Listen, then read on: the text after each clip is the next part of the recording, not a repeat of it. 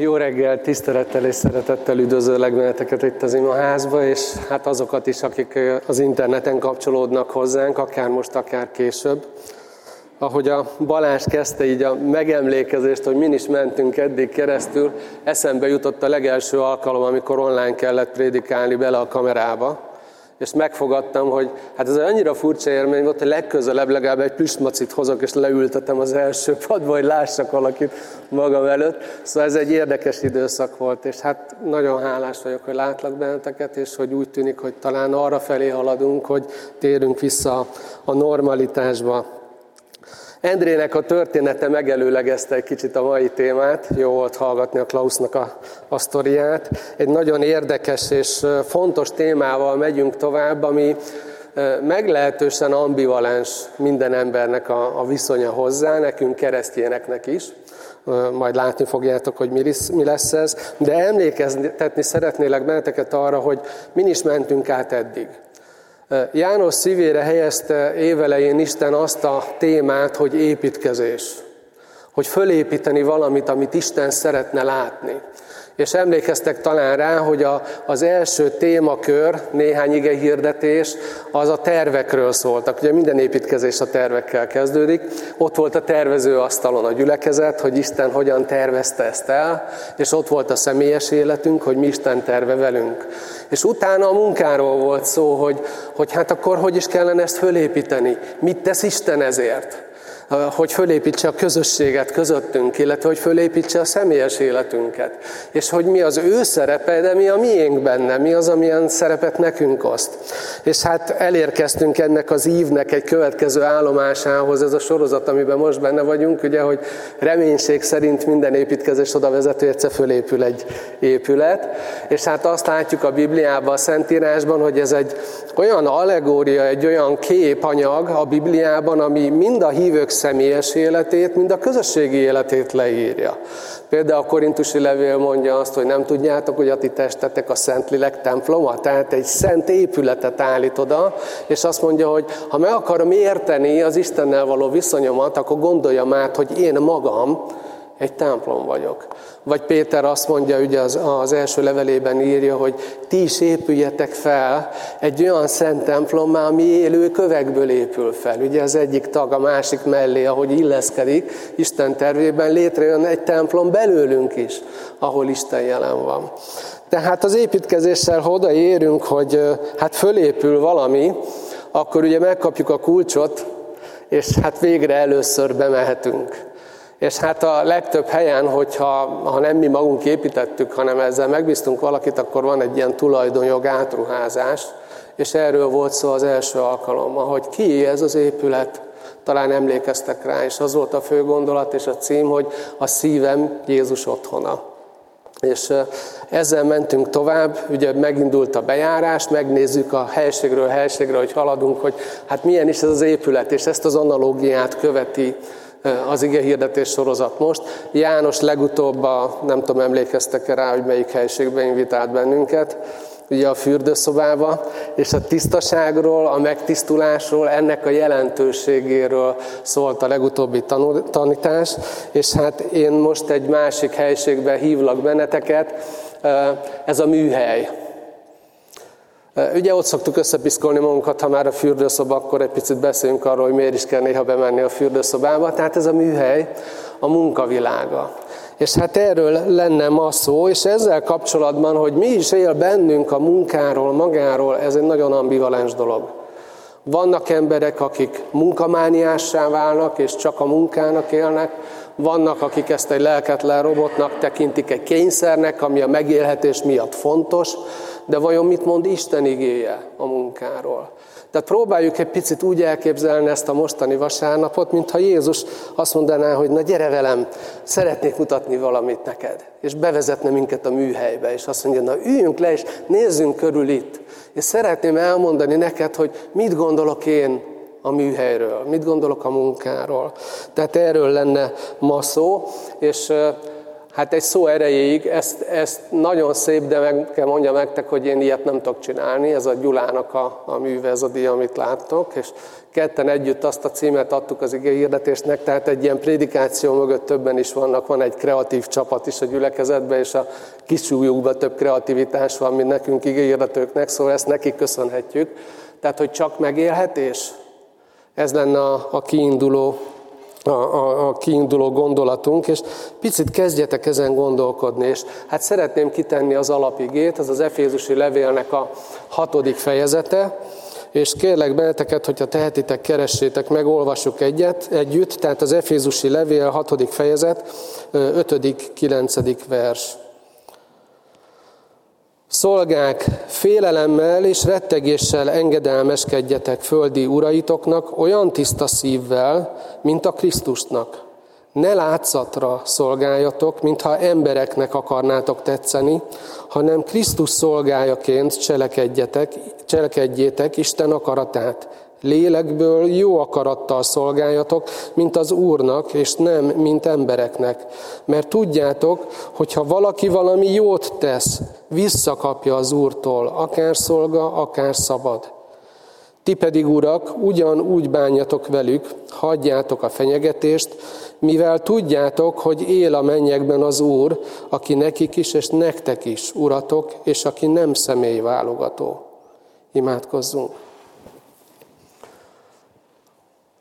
Úr Jézus, szeretnénk most a Te jelenlétedben időzni, és köszönjük azt, hogy tudhatjuk, hogy a lelkedet azért küldted el a szent lelket, hogy ebben a csodában tényleg részünk lehessen.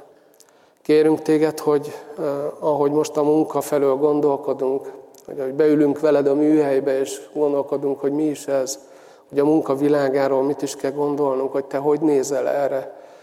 Kérlek segíts, hogy tudjunk veled találkozni és tudjuk a te gondolataidat meghallani. Köszönöm, hogy, hogy ismersz minket, tudod, hogy honnan jövünk, hova megyünk, napra kész vagy belőlünk, hogy mivel küzdünk, hogy ebben a témában mi az, ami fontos nekünk. Kérlek, hogy ezt hangosítsd ki a te lelked által. Amen. Az első dolog, ezt az igeverset én most a téma indítójának szánom.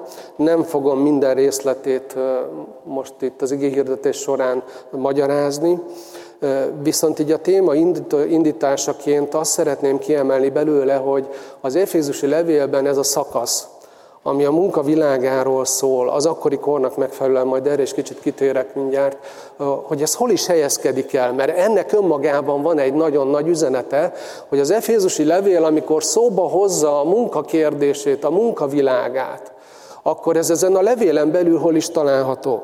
Hogyha olvassátok ezt a levelet, és elkezditek kicsit a mélységében tanulmányozni, akkor látni fogjátok azt, hogy ezt a levelet két nagy részre lehet felosztani. Az első nagyobb rész, az első, második és harmadik, negyedik fejezet, az a megváltásról szól. Arról, hogy Isten ingyen az ő kegyelmét hogyan adja az embernek. Ugye az egyik fontos ige, amit sokan megtanultak kívül abból a nagy első részből az, hogy, hogy kegyelemből van üdvösségetek a hit által. És ez nem a cselekedeteitekért van, hanem ez Isten ingyen ajándéka. Ugye erről szól az első fejezet.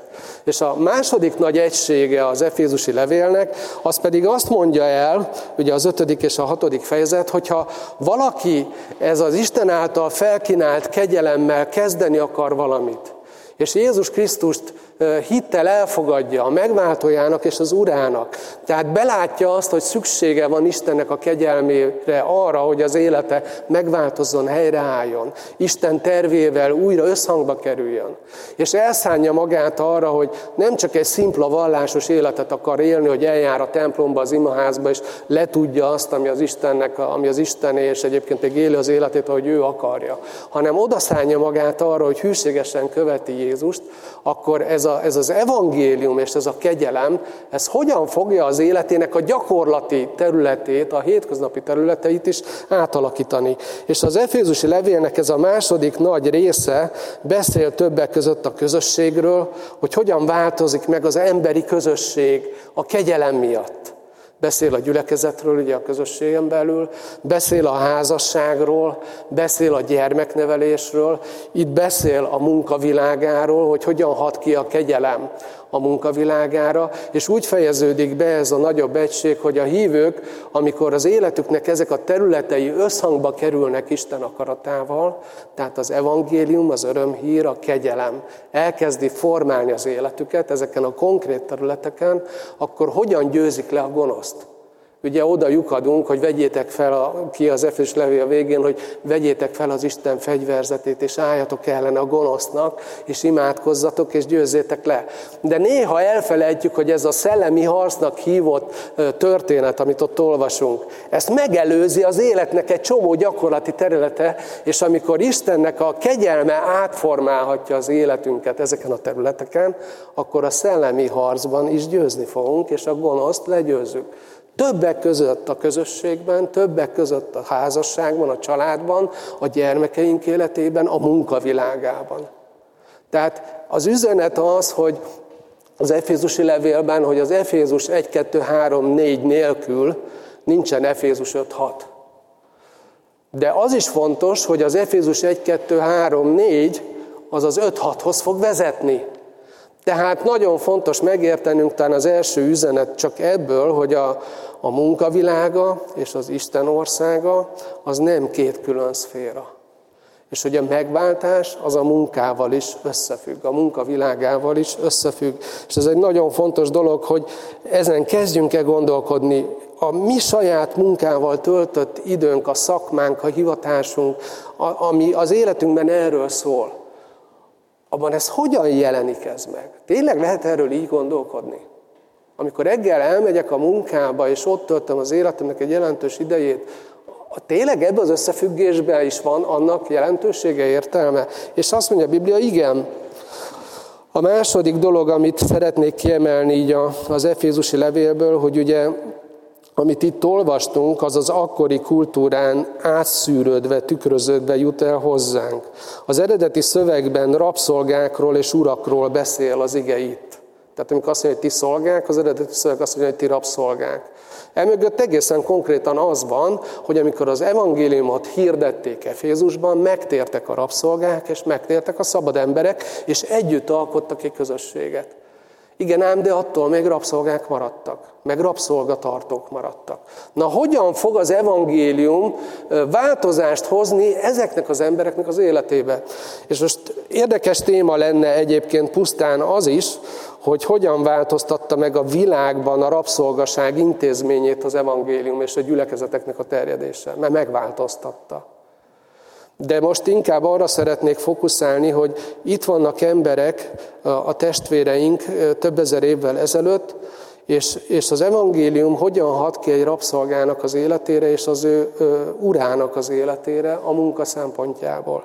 És ott nagyon érdekes dolgokat mond az ige, csak röviden, mert majd szeretnék más bibliai dolgokat is behozni ehhez a témához, mert fontosak. De amit látunk, hogy amikor megszólítja a szolgánkat a Szentírás, és ami egykor a rabszolgáknak szólt, az ma szól a munkavállalóknak. Isten igéjéből. Három dolgot emel ki, az egyik a tisztelet, hogy a munka világát át kellene hassa a tisztelet a munkavállalók részéről, a vezetőik, az alkalmazóik, a tulajdonosok, stb. felé, akik miatt ugye dolgoznak ott, ahol dolgoznak. A másik a becsületesség, a becsületes munka. A harmadik pedig a lelkiismeretes munka, majd a végén szeretnék visszatérni ehhez, ami a kiválóságról szól. Tehát, hogy nem mindegy, hogy milyen minőségben végzem a munkát. És hogyha figyelünk arra, hogy, hogy hogy is beszél erről itt az Efézusi levél, akkor azt láthatjuk, hogy mindegyik állítás mellé, ami a munkáról szól valamilyen szempontból, oda teszi Istent, vagy az Úr Jézust magát. Nem azt mondja, hogy azért legyél becsületes, mert ez az, ami megjár a munkaadódnak, hanem azt mondja, hogy azért legyél becsületes, mert az Úr Jézusra kell tekintettel lenned, miközben a munkavilágában vagy ott. És hát amikor a, a, az uraknak szóló instrukciókat olvassuk, tehát a rabszolgatartó uraknak a szóló instrukciókat olvassuk, akkor pedig a mai munkaadóknak szóló instrukciókról van szó, hogy hogyan gondolkodik Isten erről. És hát ahogy kezdődik, amit nekik mond az ige, hogy ugyanígy bánjatok velük, így indul. Tehát az előző három kritérium a munkaadókra is áll. Tehát azt mondja itt a Szentírás ezzel, hogy, hogy hát szükséges, hogy tiszteletet adjatok a munkavállalóknak. Tisztelettel forduljatok feléjük. A becsületesség a tulajdonosoknak, a vezetőknek ugyanúgy fontos a munka és a bér, a terhelés és az ellenszolgáltatásnak az egyensúlyában. Ugye a Biblia beszél arról, hogy a méltó a munkás a bérére. Istennek ez nagyon fontos. És ott van bennük is az, hogy lelkiismeretesek legyenek, igazságosak, méltányosak, mint vezetők. És plusz egy dolgot oda tesz az Efézusi levél a vezetőknek. Tehát ez a három dolog, ez nem csak az alkalmazottakra, hanem a munkaadókra is áll, és plusz egy dolgot hozzátesz, azt mondja, hogy hagyjátok a fenyegetést. Ma úgy fordítanánk ezt le, hogy ne éljetek vissza a hatalommal. Az a pozícióban rejlő hatalom, ami a tiétek, nem azért van, hogy visszaéljetek a munkavállalók felé. Tehát amikor ezeket látjuk, akkor láthatjuk, hogy Istent egyáltalán nem hagyja hidegen a munkavilága. Se a munkavállalói, se a munkaadói oldalon. Tehát ez egy nagyon érdekes dolog. Istennek ez fontos. Tehát a munkavilága az nem elkülönülve létezik az Isten országától. Talán az az első olyan tanulság, amit el kell vinni magunkkal és végig gondolni, hogy mit is jelent ez nekünk. Ez egy nagyon fontos felismerés, hogy az Isten országa az jelen akar lenni a munkavilágában. Sajnos azt kell, hogy, hogy mondjam, hogy az egyházak eltávolodtunk, eltávolodtak a munkavilágától, mintha nem lenne mondani valónk erről. Pedig a Bibliának nagyon fontos és nagyon komoly mondani valója van a munkáról. Létezik a munkának a teológiája a Bibliában. Ott vannak a hívők a munkahelyiken, és hát valami úgy élik meg, hogy, hogy hát ez egy másik világ, két külön dolog az, hogy én Istennel járok, és a másik, hogy egyébként pedig dolgoznom is kell. Mint hogyha Isten nem lenne jelen a munkavilágában, mint hogyha Istentől lehetne azt várni, hogy segítsen jó munkát találni a megélhetés miatt. De egyébként a mindennapokban pedig úgy néz ki a dolog, hogy Istennel kezdem a napom egy kávéval, meg egy igével, meg imádsággal, elkísér a munkahely kapujáig, és akkor oda már nem jön be velem. Ott egyedül kell helytállnom, az egy másik világ, és kint vár a kapuba, hogy végre, ha letelik a 8-10 órám, újra találkozzunk, és beléphessen újra az életembe, hogy ő is tényező legyen megint az életemben, és rám bízhasson egy-két szolgálatot, hogy most már az ő ügyeivel is foglalkozzak végre, de csak a munkám munkámmal. Na de ez egy tudathasanásos állapot. A Biblia nem így mutatja be a munkát. A Biblia azt mondja, hogy az Isten országa az át akarja járni a munkavilágát a hívőkön keresztül. Istennek egyáltalán nem mindegy, hogy mi zajlik a munkahelyen velem, hogy vagyok ott jelen, hogy kapcsolódom másokhoz, akikkel kooperálnom kell, együttműködnöm kell egy feladatban, mi, mi lesz a végtermék, az milyen minőség lesz. Majd látni fogjuk, hogy ez miért is fontos. Tehát néha úgy éljük meg, hogy a, a munka világa a megélhetéshez és a státuszhoz szükséges, de a másik, az Istennek a szolgálata, az majd valamikor ezután jön, ha lesz még időnk, energiánk, valamit vállalni a gyülekezetbe is, és hogy ez a két dolog, ez két külön szféra. De nem, a Biblia szerint, Isten szerint ez a két dolog összetartozik. Nagyon sok időt töltünk el a munkahelyen. Ugye ezért is fontos, hogy ezen gondolkodjunk. Ide tettem egy-két számítást, ha valakit érdekel a megoldó képlet, hogy még szám mögött mi van, szívesen elmondom. Nem vagyok egy HRS, de igyekeztem utána nézni. De a lényeg az, hogyha valaki végig nyomta az egyetemet mondjuk, tehát nem azonnal kezdi a munkát, hanem mondjuk 25 évesen, akkor a jelenlegi szabályozás szerint, ami valószínű változni fog, tehát ránk lehet, hogy ez kicsit másképp fog majd érvényesülni, de legalább 40 évet fog dolgozni 65 éves koráig, mert ez a nyugdíjkorhatár. Ha ezt kiszámoljuk, hogy hány munkanap 8 órával számolva, az aktív van töltött életidőből ez 80.960 óra. De keveseknek adatik meg az a kíváncság, hogy csak 8 órát dolgozzanak, igaz? Úgyhogy alátettem egy másik számítást, mondjuk, hogyha tizet kell, akkor ez az aktív életünk, a életünknek az időszakából 101.200 órát jelent.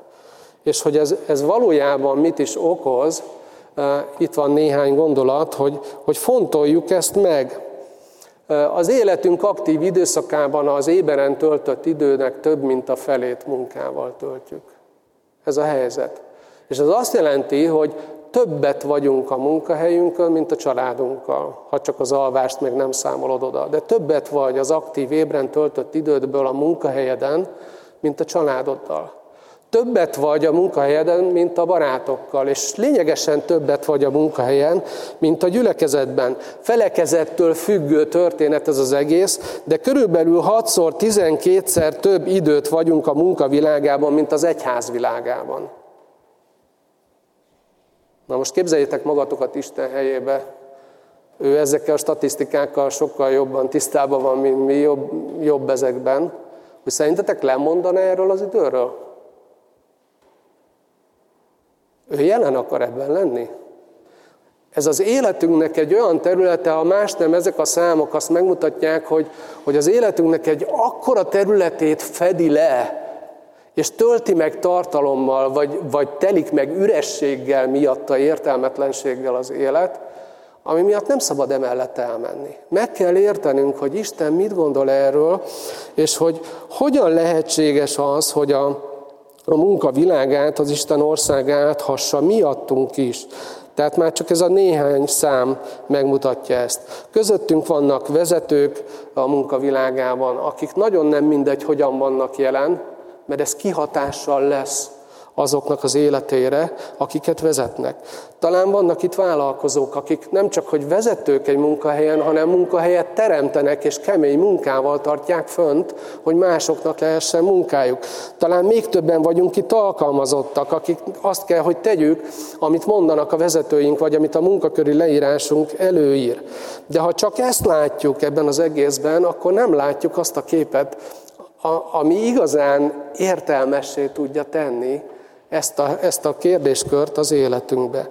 Ma azt akarom mondani, hogy az Isten országának a szempontjából az egyik legstratégikusabb hely a munkavilága, ahol mi jelen vagyunk. És Isten erről nem akar lemondani.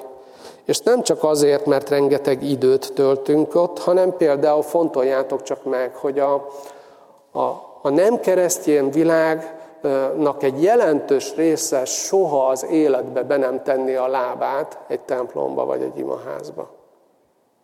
Viszont mindenki jár dolgozni. Mindenki jár dolgozni. Nem csak a hívők, mindenki. Rá vannak kényszerítve. Szerintetek Isten akar ezzel kezdeni valamit?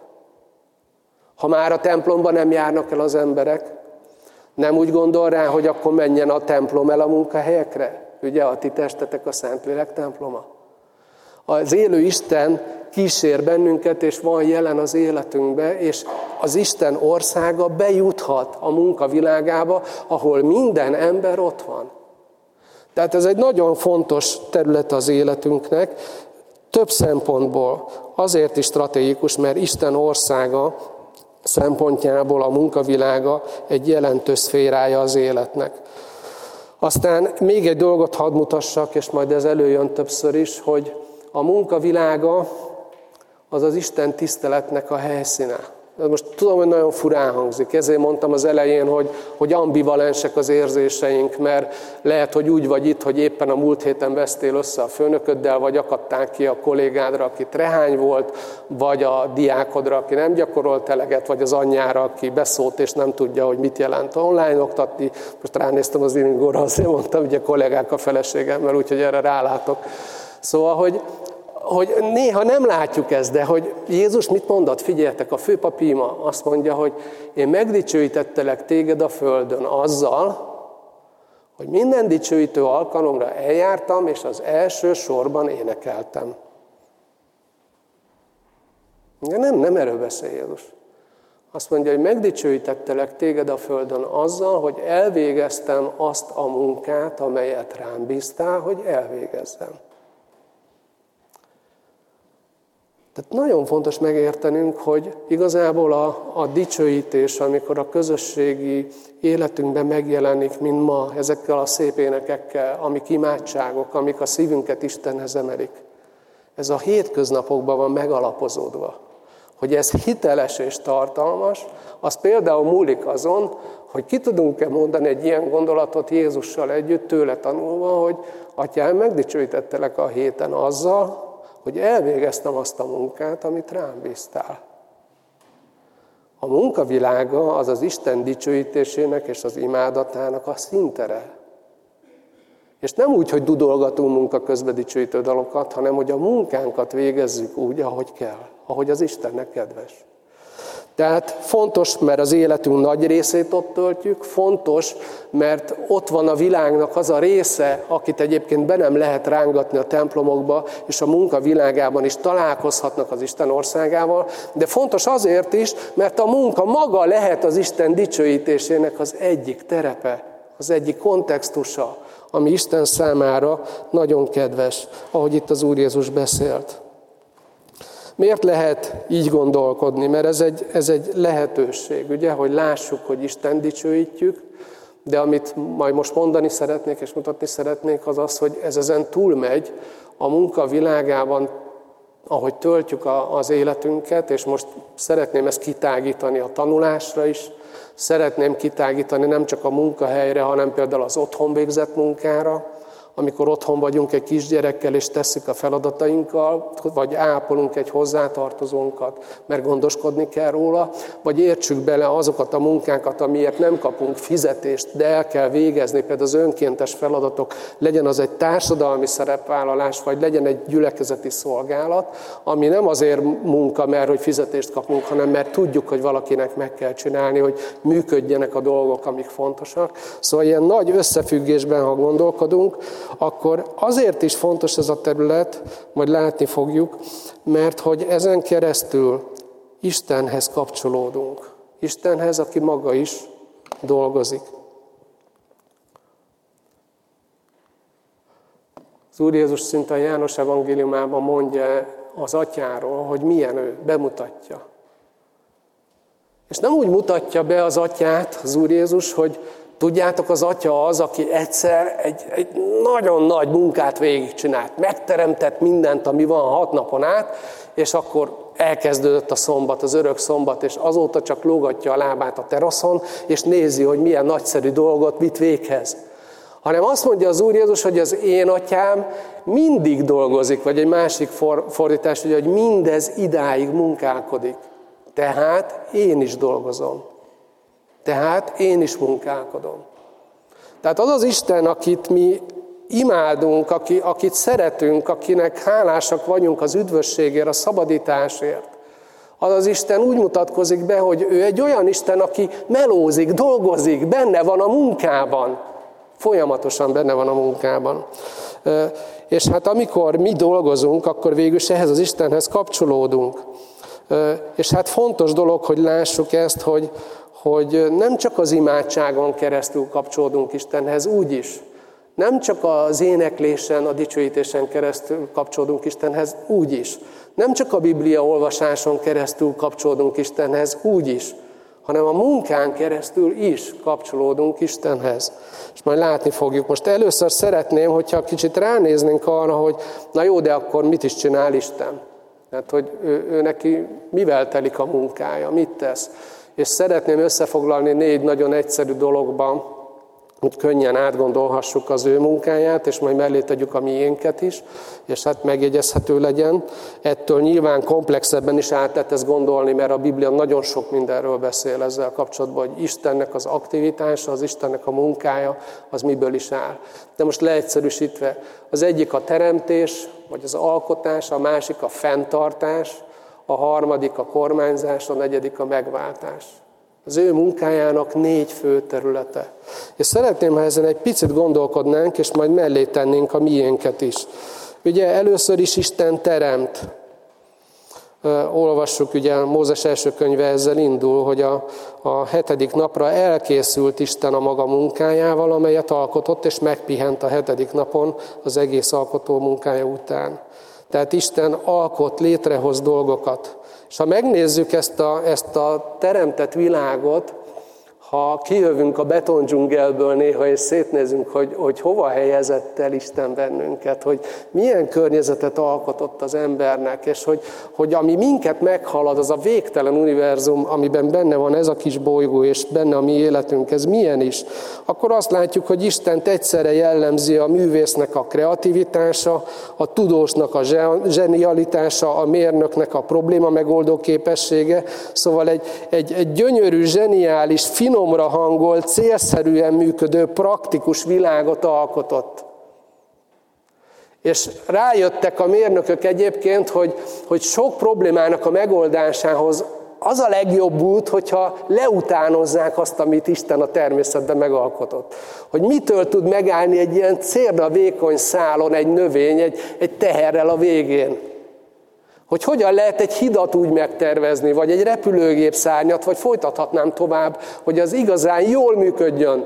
Régen tervezték a vonalzó mellett, ugye azon volt 45 fok, meg derékszög, és akkor ez meghatározta. De egyre inkább látják azt, hogy a világ tele van zseniális megoldásokkal, mert egy, mert egy zseniális alkotó van mögötte, és hogyha jót akarunk, akkor például tanuljunk belőle, utánozzuk le. Szóval egy csodálatos világot alkotott, és teremtett Isten. Gyönyörű színek, formák, illatok, ízek, szóval fantasztikus. Ha kicsit kirakadunk, és, és kilépünk abba a világba, amit ő alkotott, akkor ezzel szembesülünk. De ugye ő nem csak megteremtette, hanem fenn is tartja a világot. És hát, hogyha belenézünk ebbe a rendszerbe, akkor tudnunk kell, hogy a Biblia azt mondja, hogy ez, ez nem magától működik, mint egy óramű, amit felhúztak és eljár magától, hanem a Biblia azt mondja, hogy ez a rendszer igényli, talán mai kifejezéssel azt mondanánk, hogy a folyamatos energia befektetést, hogy működni tudjon. Isten tartja fönt. Azt mondja az apostolok cselekedeteit írott könyv, hogy, hogy benne élünk, mozgunk is vagyunk. A világ a szükséges energiát, ami a fönnmaradásához kell, az Istenből meríti. Szóval Isten fenntartja, ez az ő munkája. Ezért nem dől össze, ezért nem omlik össze az a rendszer, amiben egyébként mi is benne élünk. Aztán kormányozza, vezeti ezt az egészet. Ugye ami ezen a, a, ebben az univerzumban zajlik, vagy ami ezen a bolygón történik, a történelem és benne a személyes sorsunk, ez nem a vakvéletlenek sorozata. Van valaki, aki ott áll a kormánykeréknél, ezt mondja a Biblia, ő kormányozza ezt a világot, vezeti. És ott van a, a megváltás munkája, Ugye, amikor az ember elszakadt Istentől, fölült a sátánnak a hazugságára, és elhitte, hogy ő olyan lehet, mint Isten, ha valamit megcsinál. És ez elszakította az embert Istentől, kitépte abból a közösségből, amiben az ember jól tud funkcionálni, és ez kihatott az egész világra. Ugye e, ezt mondja a Biblia bűnnek, ami nem egy ilyen PC szó, nem sokan lájkolják manapság, meg nem lehet ez alapján posztokat írni, mert nem fogják elolvasni. De mégis azt mondja a Biblia, hogy ezzel szembesülnünk kell, ez egy olyan sötét erő, ami tönkre tesz mindent, ha hagynák. De nem hagyják. Isten nem hagyja. A megváltás arról szól, hogy kiemeli ezt a világot, és benne az embert ebből a gonosz összefüggésből, amit a Biblia bűnnek hív. És hát a megváltás munkája ugye részben megtörtént, de részben még bizonyos területe még mindig zajlik, mert Isten pazarolja azt a kegyelmet, amit létrehozott a megváltáson keresztül. Amikor az Úr Jézus meghalt, szenvedett és feltámadt a bűnnek a legyőzése miatt, ennek az örömhíre, ennek az üzenete, ahova eljut, szabadulást hoz. És Isten pazarolja ezt a kegyelmet. A megváltás munkája még mindig zajlik ebből a szempontból. Most is dolgozik. Ezer megoldást, utat, ösvényt talál az emberek szívéhez, hogy eljutassa ezt az örömhírt hozzájuk.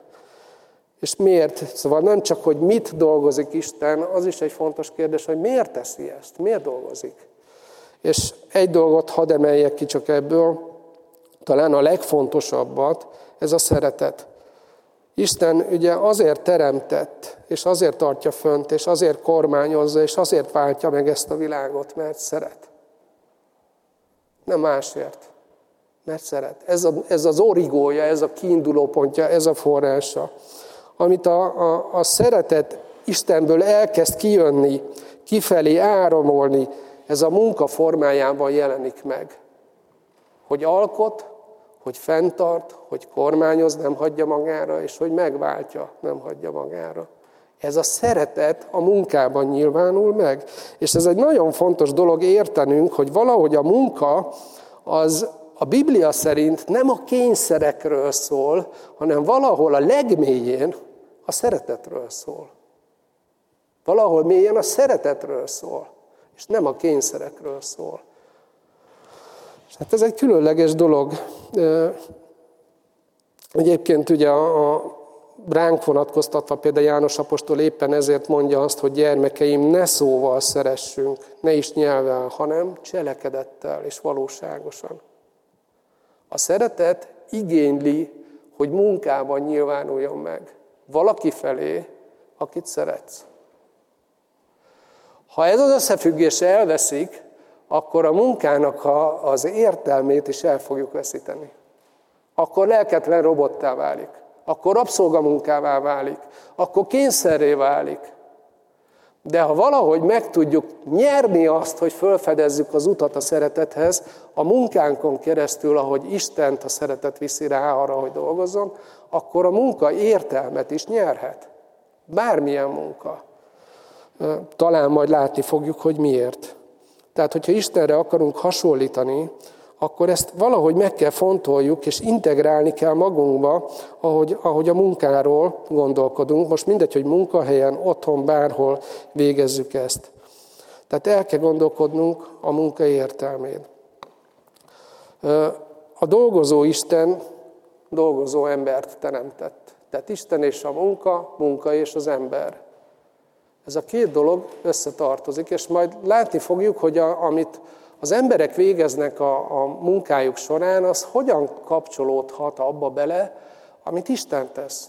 Hogyan tükrözheti Istent, hogyan kapcsolódhatok Istenhez, és élhetem meg a közösséget vele. De a lényeg, hogy fontos ezt eltegyük magunknak, hogy Isten a saját képére és hasonlatosságára teremtett bennünket. Ez azt jelenti, hogy ebben is hasonlítunk rá.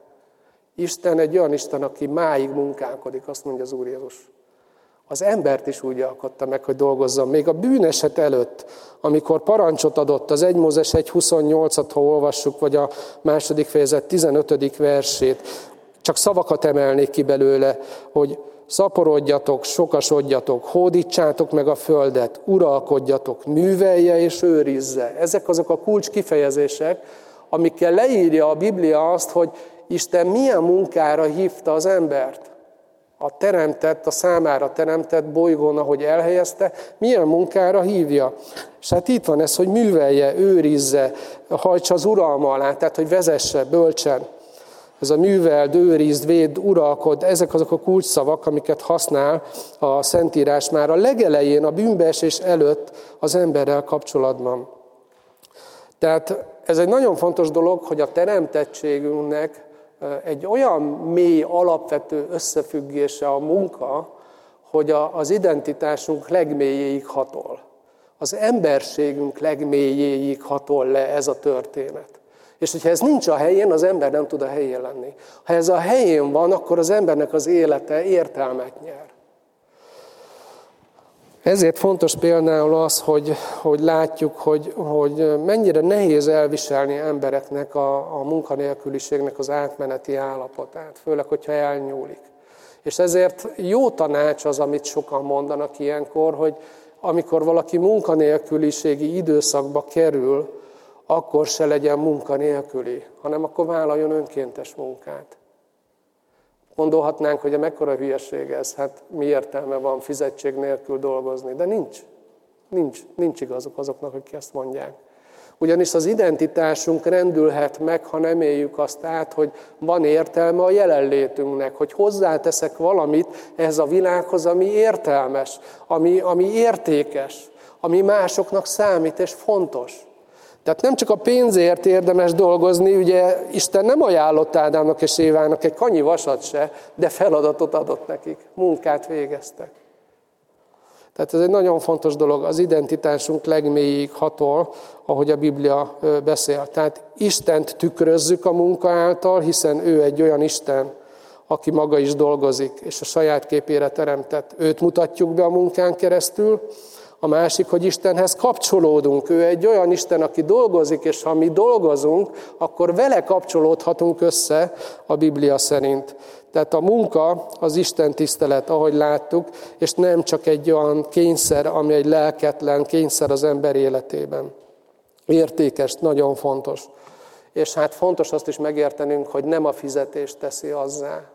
Ugyanis gondoljátok csak el, hogy hogyha csak a fizetés teszi a munkát munkává, értelmessé, elfogadhatóvá, egy embert értékessé, akkor mit mondjunk annak az édesanyának, aki otthon van a kisgyerekével?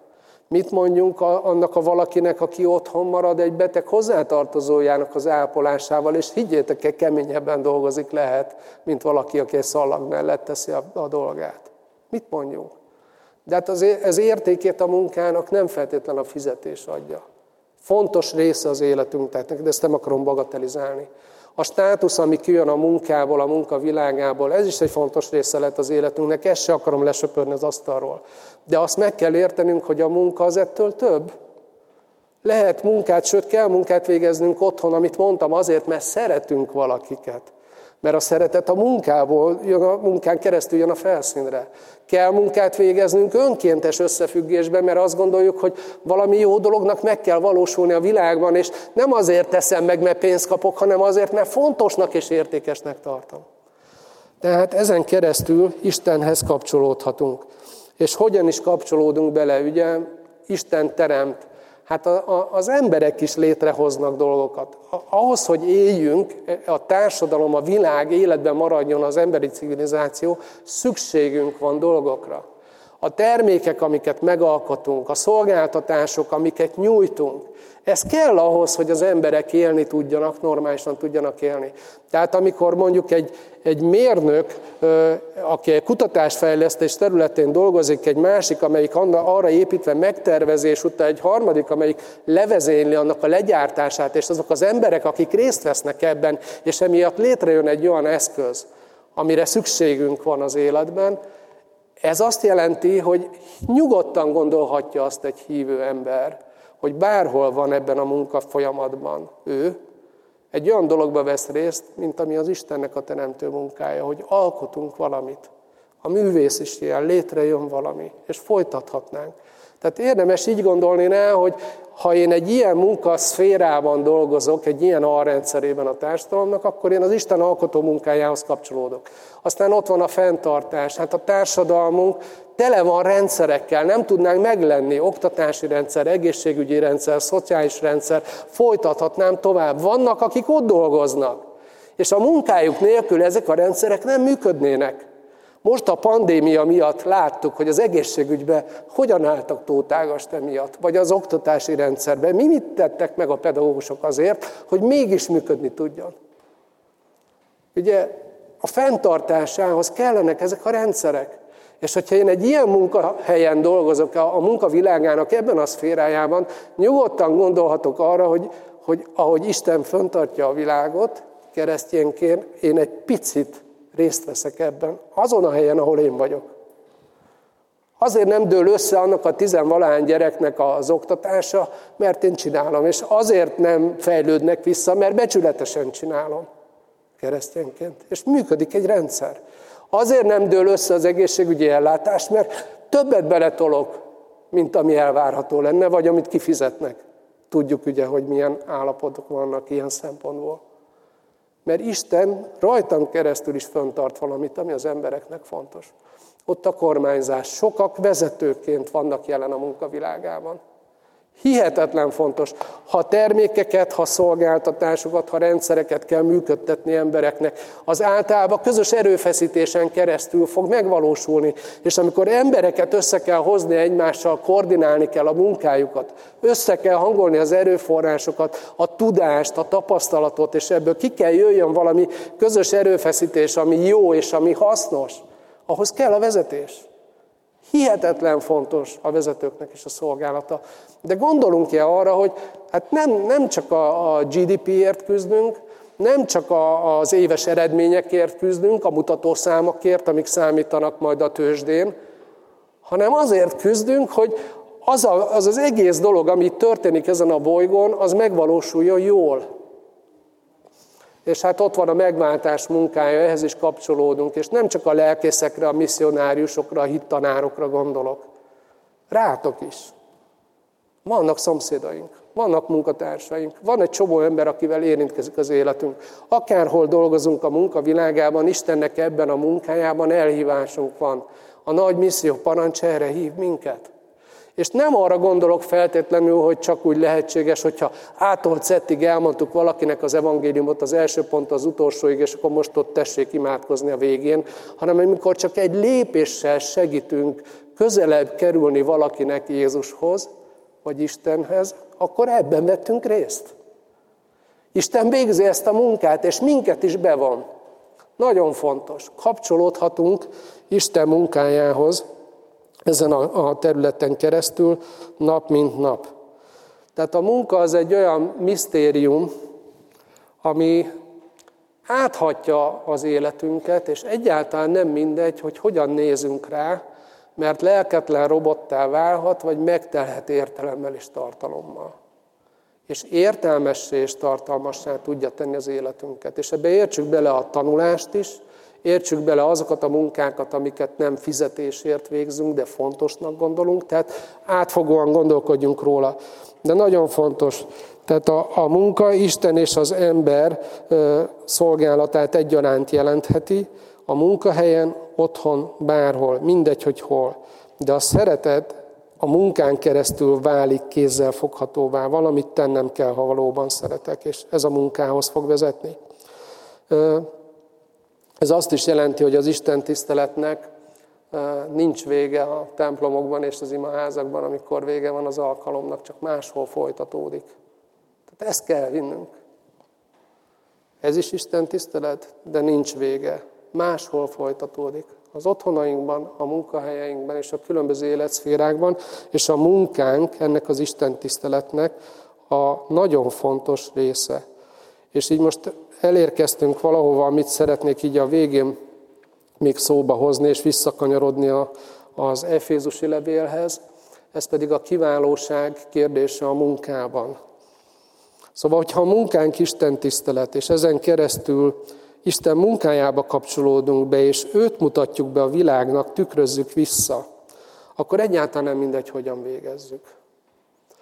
Ha csak egy bunkó tulajdonost vagy főnököt látok, akkor azt lehet úgy is passzívan ellenállni, hogy ilyen félig meddig csinálok meg valamit, hogy működjön is, meg nem is. De az Efézusi levelet komolyan veszük, vagy a Kolossi levelet, amit ír, hogy hát ezt nem úgy kellene csinálni keresztényként, mintha embereknek tennénk, hanem mint Istennek, akkor ez így nem áll meg. Az a kiválóság felé tereli a hívőket, amit így hív a világ. És ugye azt olvassuk, például a Kolossai levélnek van egy párhuzamos része, amit az Efézusi levélből idéztünk az Isten tisztelet elején, hogy minden munkátokat szívvel, léleggel végezzétek, mint akik nem embereknek, hanem az Úrnak szolgáltok. Csak két sztorit akarok elmesélni ezzel kapcsolatban, hogy értsük. Az egyik az egy keresztjén Szabó, akihez elment egy ateista filozófust, hogy egy öltönyt varasson vele. Talán hallottátok ezt a sztorit, már nem tudom. Akkor kiválasztották az anyagot, megbeszélték, hogy milyen fazon levette a méreteket, ahogy kell, megbeszélték a határidőt, mikor lesz a próba, és hogy mikor készül el. És hát jött a nem hívő filozófus az öltönyéért, és hát mondta a keresztény Szabó neki, hogy hát sajnos még nincs kész. És akkor kérdi a nem hívő filozófus, hogy na jó, de mikorra lesz készen? És akkor azt mondja, hát hogyha Isten is megsegít, akkor egy hét múlva. Viszont egy hét múlva nincs készen. Mikor lesz készen? Hát, ha Isten megsegít, egy hét múlva. Egy hét múlva ugyanez a játszma lezajlik köztük. És egy idő után elege lesz a nem hívő filozófusnak, és megkérdezi, hogy te ide figyelj, hogyha kihagynád belőle Istent, akkor mikorra készülne el? Ugye ez egy vicces dolog, de valahogy a lényegre tapint. Vajon mit gondolt a nem hívő filozófus Istenről a keresztény szabó munkáján keresztül nézve. Egyáltalán nem segítette őt abban, hogy komolyan vegye. Egy másik történet, egy asztaloshoz egy segéd elszegődik egy mesterhez, hogy tanuljon tőle. És azt figyeli meg a, a, ez a segéd, ez a tanonc, hogy a, a mester abszolút tökéletes székeket nyert, míg a, a zülő támla alját is tökéletesre csiszolja simára, és úgy lakkozza, meg készíti el a felületet. És így adja el. És számolgat meg minden, és rájön arra, hogy hát ez legalább plusz egy órát jelent minden egyes terméknél. És egyszer előáll a nagy felismerésével, hogy hát mesterelemzést végeztem, kiszámoltam, mi a versenytársainkhoz képest plusz egy órát beletolunk minden székbe, ez versenyhátrány, holott ugyanannyiért adjuk el mi is a jó minőségű székeinket. Hát ezt, miért teszed ezt? És akkor azt mondja neki a mester, hogy igen, tudom, én ezt a plusz egy órát, ezt nem a klienseknek adom. Ezt a plusz egy órát, ezt Istennek adom. A kliens, én is tudom, ha ráül a székre, nem látja a szék alját. De én tisztában vagyok vele, hogy ez a szék, ez Istennek is készül, és így tudom kifejezni azt, hogy neki is csinálom. Ezért fontos nekem ez a plusz egy óra, és megéri nekem ez a plusz egy óra. Na, ez egy másik szemlélet. Valami, amit nem lehet eladni, valami, ami, ami nem látszik, valami, ami akár lehetne lényegtelen is, valakinek mégis fontos, mert nem csak embereknek gyártja azt a széket, hanem őnek ez a szakmája, és ezen keresztül fejezi ki Istennek azt, hogy ezt neki is csinálja. Hát lehet sok mindent gondolni róla, de ezek igaz sztorik, a puritánok így dolgoztak. Ugye vannak olyan összefüggések, amit a Biblia mond a farizeusokról, hogy megtisztítjátok az edénynek a külsejét, a belseje megmarad olyan, amilyen. Tehát ami látszik, az nagyszerű, ami nem, az nem. De például van egy ige az 1 Mózes 10.9-ben, hogy Isten hogy is gondolkodik a kiválóságról. Nekem ez egy ilyen döbbenet volt, mikor így először futottam ebbe bele. Ott ugye azt olvassuk Nimrodról, hogy hatalmas vadász volt. Ideig rendben is van, ugye nálunk is lesz nem sokára egy ilyen vadászati kiállítás, világkiállítás, de hogy a folytatás döbbentett le, hogy hatalmas vadász volt ő az Úr előtt. Ezért mondják, hatalmas vadász az Úr előtt, mint Nimrod. És hát ezen gondolkodtam, hogy de hát ez csak, ez, ez csak egy vadász volt. Ne szórakozzunk már. Mi az, hogy az Úr előtt? De hogy az azt jelenti, hogy híre ment a mennyben. Hogy valaki nem akármilyen vadász. Tele van a föld vadászokkal, de van egy Nimród, amelyik az Úr előtt volt hatalmas vadász. És hát így végig gondolni ezt, hogy, hogy nem csak hatalmas vadásznak lehet lenni az Úr előtt, hanem hatalmas lakatosnak, adminisztrátornak, vállalkozónak, köművesnek, zongoratanárnak, orvosnak, pszichológusnak, háziasszonynak, stb. az Úr előtt. Érdemes ezen gondolkodni, hogy hogyan tudjuk integrálni ezt a szemléletet az életünkbe, a munkával kapcsolatban. Tehát ma az Úr Jézus a sokféle helyiségből az épületnek, ami, az ő tulajdona, az életünk, behívott minket a műhelybe, hogy gondolkodjunk vele egy kicsit erről, és szeretném, hogyha három kérdést elvinnétek magatokkal, és gondolkodnátok. Szóval nem tudom, kéretek egyet, hogy megígéritek nekem, hogy ebéd után mindenkit vár egy nagyon finom vasárnapi ebéd, mert az asszonyok tudják, hogy a szeretet a munkában nyilvánul meg. Férfiak meg tudják, hogy abban, hogy megeszik. De szóval túl vagyunk a vasárnapi ebéden, utána egyet lefekszünk aludni, mert legalább egy jót pihenjünk a hétvégén.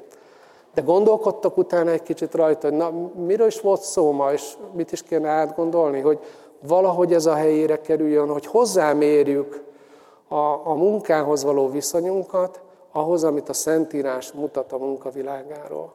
Hogy az Isten országa én miattam, te miattad valóban áthathassa a munkavilágát hogy ez ne egy elkülönült dolog legyen az én életemben, hogy van az Isten ország a vasárnap, meg az ilyen kitüntetett időkben a házi csoport, meg a hétközi alkalmak, meg az egyéb szolgálatok, aztán ennyi, és van a munkavilág, az meg egy másik világ, hanem hogy hogyan hagyhatja át az Isten ország a munkavilágát miattam? Szóval gondolkodjatok ezen, hogy számodra mi a munka? Ugye ez a címe, amit a Gyulával adtunk az ige hirdetésnek, hogy csak megélhetés? Tényleg csak megélhetés? Fogalmaz meg a magad számára, hogy a, a te munkád az hogyan kapcsolódik be Isten munkájába. Láttátok azt a négy területet. Akár tovább is cizellálhatjátok, tehát megcsinálhatjátok a saját ábrátokat, hogy szerintetek mit csinál Isten, de hova kapcsolódik be az, amit te munkának gondolsz, vagy a munkád, a hivatalos munkát, hivatásod, és az egyéb dolgok miatt, amiket vállaltál, akár önkéntesként, vagy amit otthon teszel. Tehát hogyan kapcsolódik a te munkád bele az Isten munkájába, hogyan éled meg a közösséget Istennel a munkán keresztül. És végül, hogy mire hív a Szentlélek annak érdekében, hogy, hogy a munkádban az Isten országa jelen lehessen. És hogy Isten jelen lehessen a munka világában. Mert ott vannak az emberek is. Mi az, amiben Isten változásra hív, fejlődésre hív? Lehet ez egy szemlélet, lehet egy szokás, lehet egy hozzáállás, lehet, hogy tanulni kéne, hogy kiváló legyek, de nem tudom.